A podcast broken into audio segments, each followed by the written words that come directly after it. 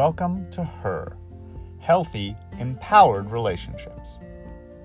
Our society loves to label people. You're single, you're a mom, you're the wife now, be a good wife.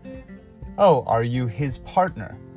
How do we get past being defined by the labels and the ways and roles that society wants to put us in or see us in? It's so important to be able to find self worth through something that is not defined by someone other than yourself. Like Nancy, who found that the single stigma was something that she felt through the pressure of friends and family. Every holidays, where they'd say, Are you still single? As if it was something to get rid of, some sort of condition for her to cure. Or like Joanne, who got married and was very happy with her partner, but began to find that the pressure she felt even inside herself to play the part of what she thought of as a good wife began to make it harder and harder for her to feel comfortable and give herself permission to put her needs first.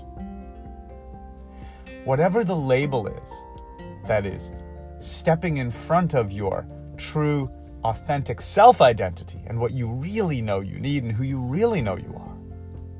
It all begins with being able to find that core concern, fear, and wound that we often have from our upbringing, reinforced through tons of interactions and relationships with friends, family, teachers, coworkers, and partners since that, of meeting their expectations, of people pleasing, and of feeling like we fit in rather than feeling any sense of fear that we may be separate, disconnected, or not belong in part of the community or the partnership or the family.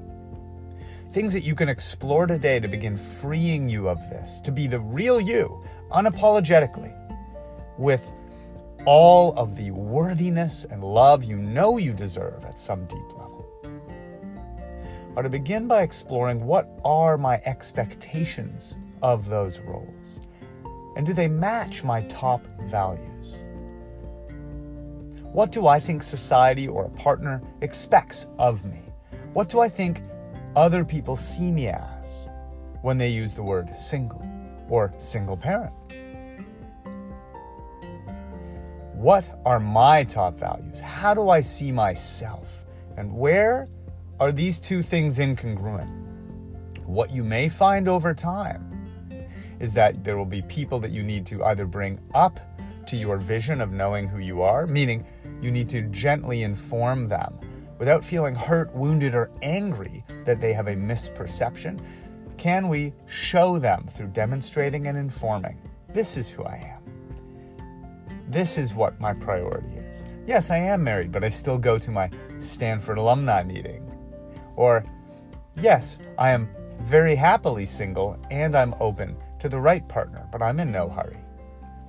As you begin to educate and inform, some of these people will shift these labels and roles and expectations with you, and others won't be able to. And you may find you have to let some people go because you're not going to give up being yourself. You are worthy. You are amazing. Much love.